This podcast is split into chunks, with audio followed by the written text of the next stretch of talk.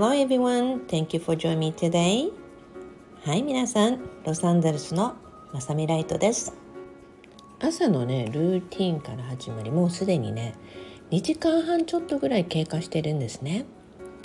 え今日も何したんだろう？って思いながらね、まあ、結構いろいろやってるわけですよね。私の朝のルーティンどういうこと？って思う方はね、シンプルウェイバイまさみライトをちょっと見ていただけるといいと思うんです。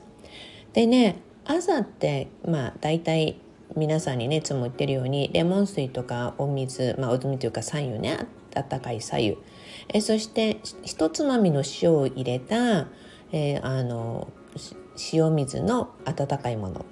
でそして緑茶紅茶。で今コーヒーなんですね。でまあその間に必ずお水をまた入れてるんですけど結構朝の私がいつもこれフルコースって呼んでるんですけどね。結構飲んだよなって。あそうその間にプロテインももう入れたんだ。って。でいやこんなに飲んでるんだよなと思うとね、まあ、やっぱりすでに2時間以上経ってると当たり前に飲んでるよなとか。何かね時が過ぎるのをねふと忘れながらねいろいろとブレインストーミングしながらとかね。えー、一日のアファーメーションであったりとか、まあ、いろんなこと思いながらね今日も朝過ごしていて皆さんにねどんなお話をお届けしようかっていうことでね今日はこれっていうのをね庭でふって思い浮かんだのがあったのでご案内をしていきたいと思います。えー、それでは皆さんのね今日も感性アップのお話に役立てればと思いますのでお付き合いください。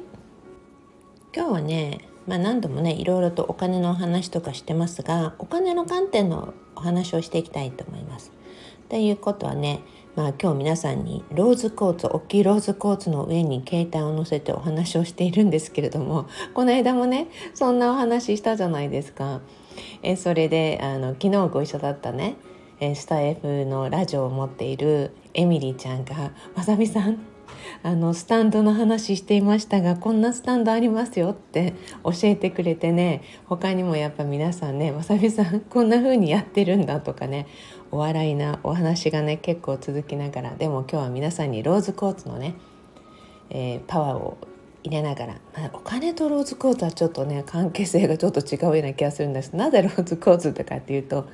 あの皆さんにね一昨日かな前の前の収録の時に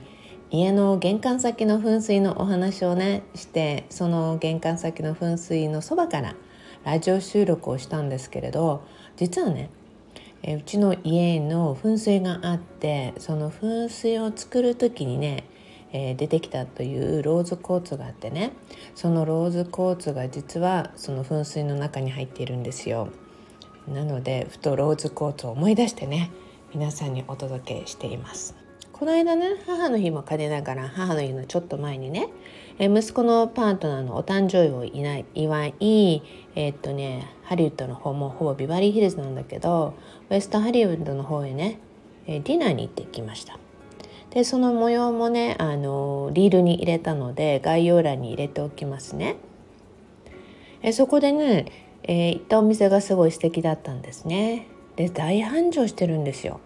平日でこんなに満席なのねっていうぐらいねすごく大繁盛してまあその店に行った理由っていうのが実は今月いっぱいで閉店になるっていうことで私たちじゃあ行こうっていうことでね、まあ、私と主人がまだその店に行ったことがないっていうことをね子供たちは知っていていそこを見せたいっていうことで連れて行ってくれたんですね。まあ本当に私好みでした。なぜならもうあのほとんどテラス席のね、えー、レストランで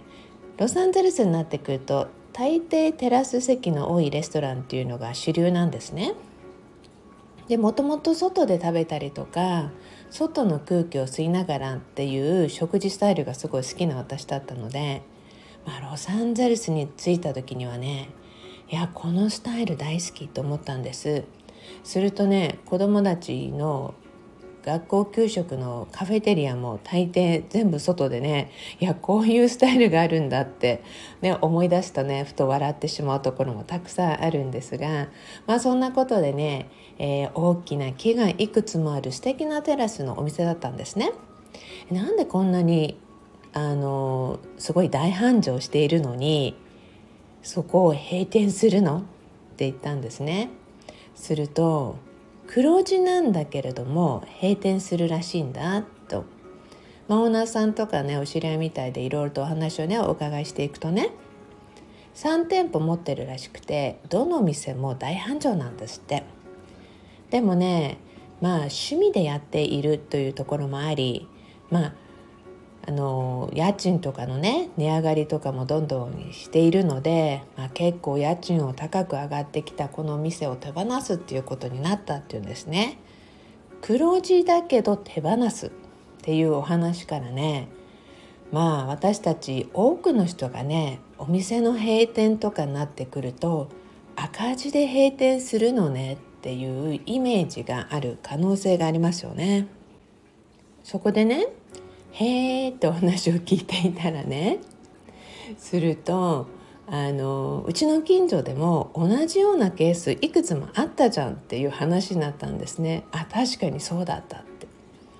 趣味でね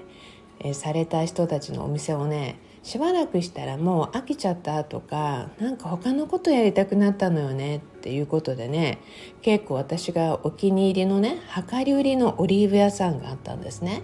オーガニックで洗練された量り売りの、えー、その店もね同じようにやっぱり 趣味でオープンしたオーナーさんがあのオープンした後に結構時間がなくなってきたっていうことでね時間を束縛されたくないっていうことから店を閉店したんですね。えー、するとね一般的に考えると趣味でやってお店にかかる経費であったり準備であったりえそこまでやる必要があるの？ってなんかお金が無駄になってるんじゃない？っていうようなところもあるわけじゃないですか。でもね思い起こすとねロサンゼルスではね結構そういったオーナーさんに私出会ってきたなってふと思い出したんです。じゃあね赤字とは無縁で全然黒字えそれで閉店する人たちもいてそうするとうちの子供たちが通ってた高校ではトラストキッズっていう子供たちが多く溢れていたんですね。で私はこれまでの人生でトラストキッズっていう名前を聞いたことがなかったのでびっくりしたんですよ。そこでね子供たちに聞いたんです。それって何？要はねもうすでに親から財産を分けてもらうそういう莫大な財産のある家に生まれた子供たちで全くお金に心配がないっていう子たちだったんですね。もうすでに数十億円とかある一定の年齢になったらもうそれをいただくとそうするとこのお金で何をするかっていうのをまず考えていくわけですよね。まあそんな人たちがねビバリーヒルズをはじめ私のあの知っている人たちの中で結構いてその中でも二手に分かれたなって今日思い出していたんです。まあそのお金に対しての価値をどう見るかって人とまたは当たり前と思ってる人と、まあ、2つなわけですよね。そうするとね大抵あのどっちも一つ共通点っていうのはもともとあったんですね。それはお金がなくなるっていうことを思いついたことがないっていうかお金は常にあるっていう意識があるんですね。で片方の人たちはお金は常にあるっていうこととお金のエネルギーにすごく仲良くなっていったんですね。でもう片方はお金はあると言いつつもやはりお金のエネルギーと仲良くなれないというかすごくお金に対して乱暴というのはすごく乱暴な使い方をしていってたんですね。まあ、そういうところから同じ財産を食い尽くしていく人と同じ財産を増やす人でももともとはそのお金は常にあるっていう状態を当たり前と思うかお金がある状態に感謝するかっていうことにすごく分かれていってたんですね。まあそうするとねお金は常にある安心している人たち感謝している人たちものすごくどんどん増えていってですねもともと持ってる金額もすごい金額なのにまたさらに増え続けていくまあお金に心配をするっていうことをねまず思い浮かんだことがないっていうところは多くの人がきっと憧れる点ではあると思うんです。どうですか？皆さん。お金と友達になりたいって思う人いっぱいいますよね。そこでねやっぱりお金がなくなるんじゃないかっていう恐怖を根底に抱えてる人と常にお金がある中で育ってきてそこに感謝を覚えそして常にお金は友であり仲間であり一緒についてきてくれる。その感覚をね持ち続けている人たちのね繁栄を見てると本当素晴らしいなと思うところがあったんです。だからこそ今回冒頭でお話をしたように黒字のレストランを閉めたりとかね、えー、それもねいくつやっても何をやっても必ず黒字になっていく。あるリタイメントをしたね方のお話を思い出しました私も大好きなメンターさんで女性起業家の方がいてねその方の別荘にお伺いした時にそのお隣さんのお話をしてくれたんですね。もうお金がいっぱいあるからリタイアをするっていうことでこの別荘地に引っ越してきてそしてねある水か何かの事業をねなんか暇だからやったらしいんですよってね話が出たんですね。そうするとね暇だからやったっていうことなのにどんどんその事業がね大成功を短期間でしていってもうお金にゆとりもあってお金ももういらないっていうような人なのにあっという間にねこの事業と会社を買いたいっていう人たちが現れてきて結局また数十万数百、まあ、数十あの数十億円数百億円のね結局富を得ることになったっていうね人もいるわけですよね。まあそういう人たちを見ているとねあそういえばここにもあったなあそこにもあったなってケースを見ていると皆さんに述べたように常にお金があるという安堵感これはね、まあ、あのない人はじゃあどんな風に思えばいいんですかっていう人たちねいると思うんですがそこにやっぱりビジュアルとかイメージングとかその人たちの話とかねいろんなやっぱりノウハウっていうのがあるのでここではそのノウハウを話してるとまた時間がなくなっていくのでそこで皆さんにね常にお金があるっていう人たちのゆとりから生まれ出す可能性と希望でそこにはねやはりなかなかお金にねあの厳しい状況であったり無縁とかねそういう感覚を持ってる人たちにはこの感覚の切り替えっていうのを意識持ってもらいたいなと思います。でそこにはねどの業界というかどの方面においてもやはり欠かせないのは感謝ですよね。だからこそ、えー、何と一緒に仲良くなるかそこにはね溢れ出す感謝とともに常にある満たされている。私はすでに持っているという言葉をね皆さんもね常に言ってるんですよ。って人もねいました。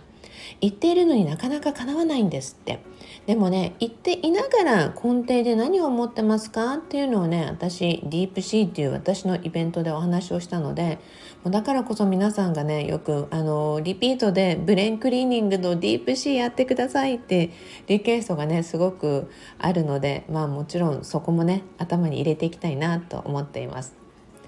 まあそんなところでねあのイベントのお話がちょこって出てきたのでよく私ね聞かれるのが「まさみさん一般のセッションとかやってないんですか?」って言うんですがまあいや実は口コミでやってるんですね。でそれを案内してないのはまあもちろんねある程度の起業家さんのような人たち向けのプライスになっているっていうところからね、まあ、その辺りもね価値観としてまああいわゆる面白いことでもマーケットプライスですねって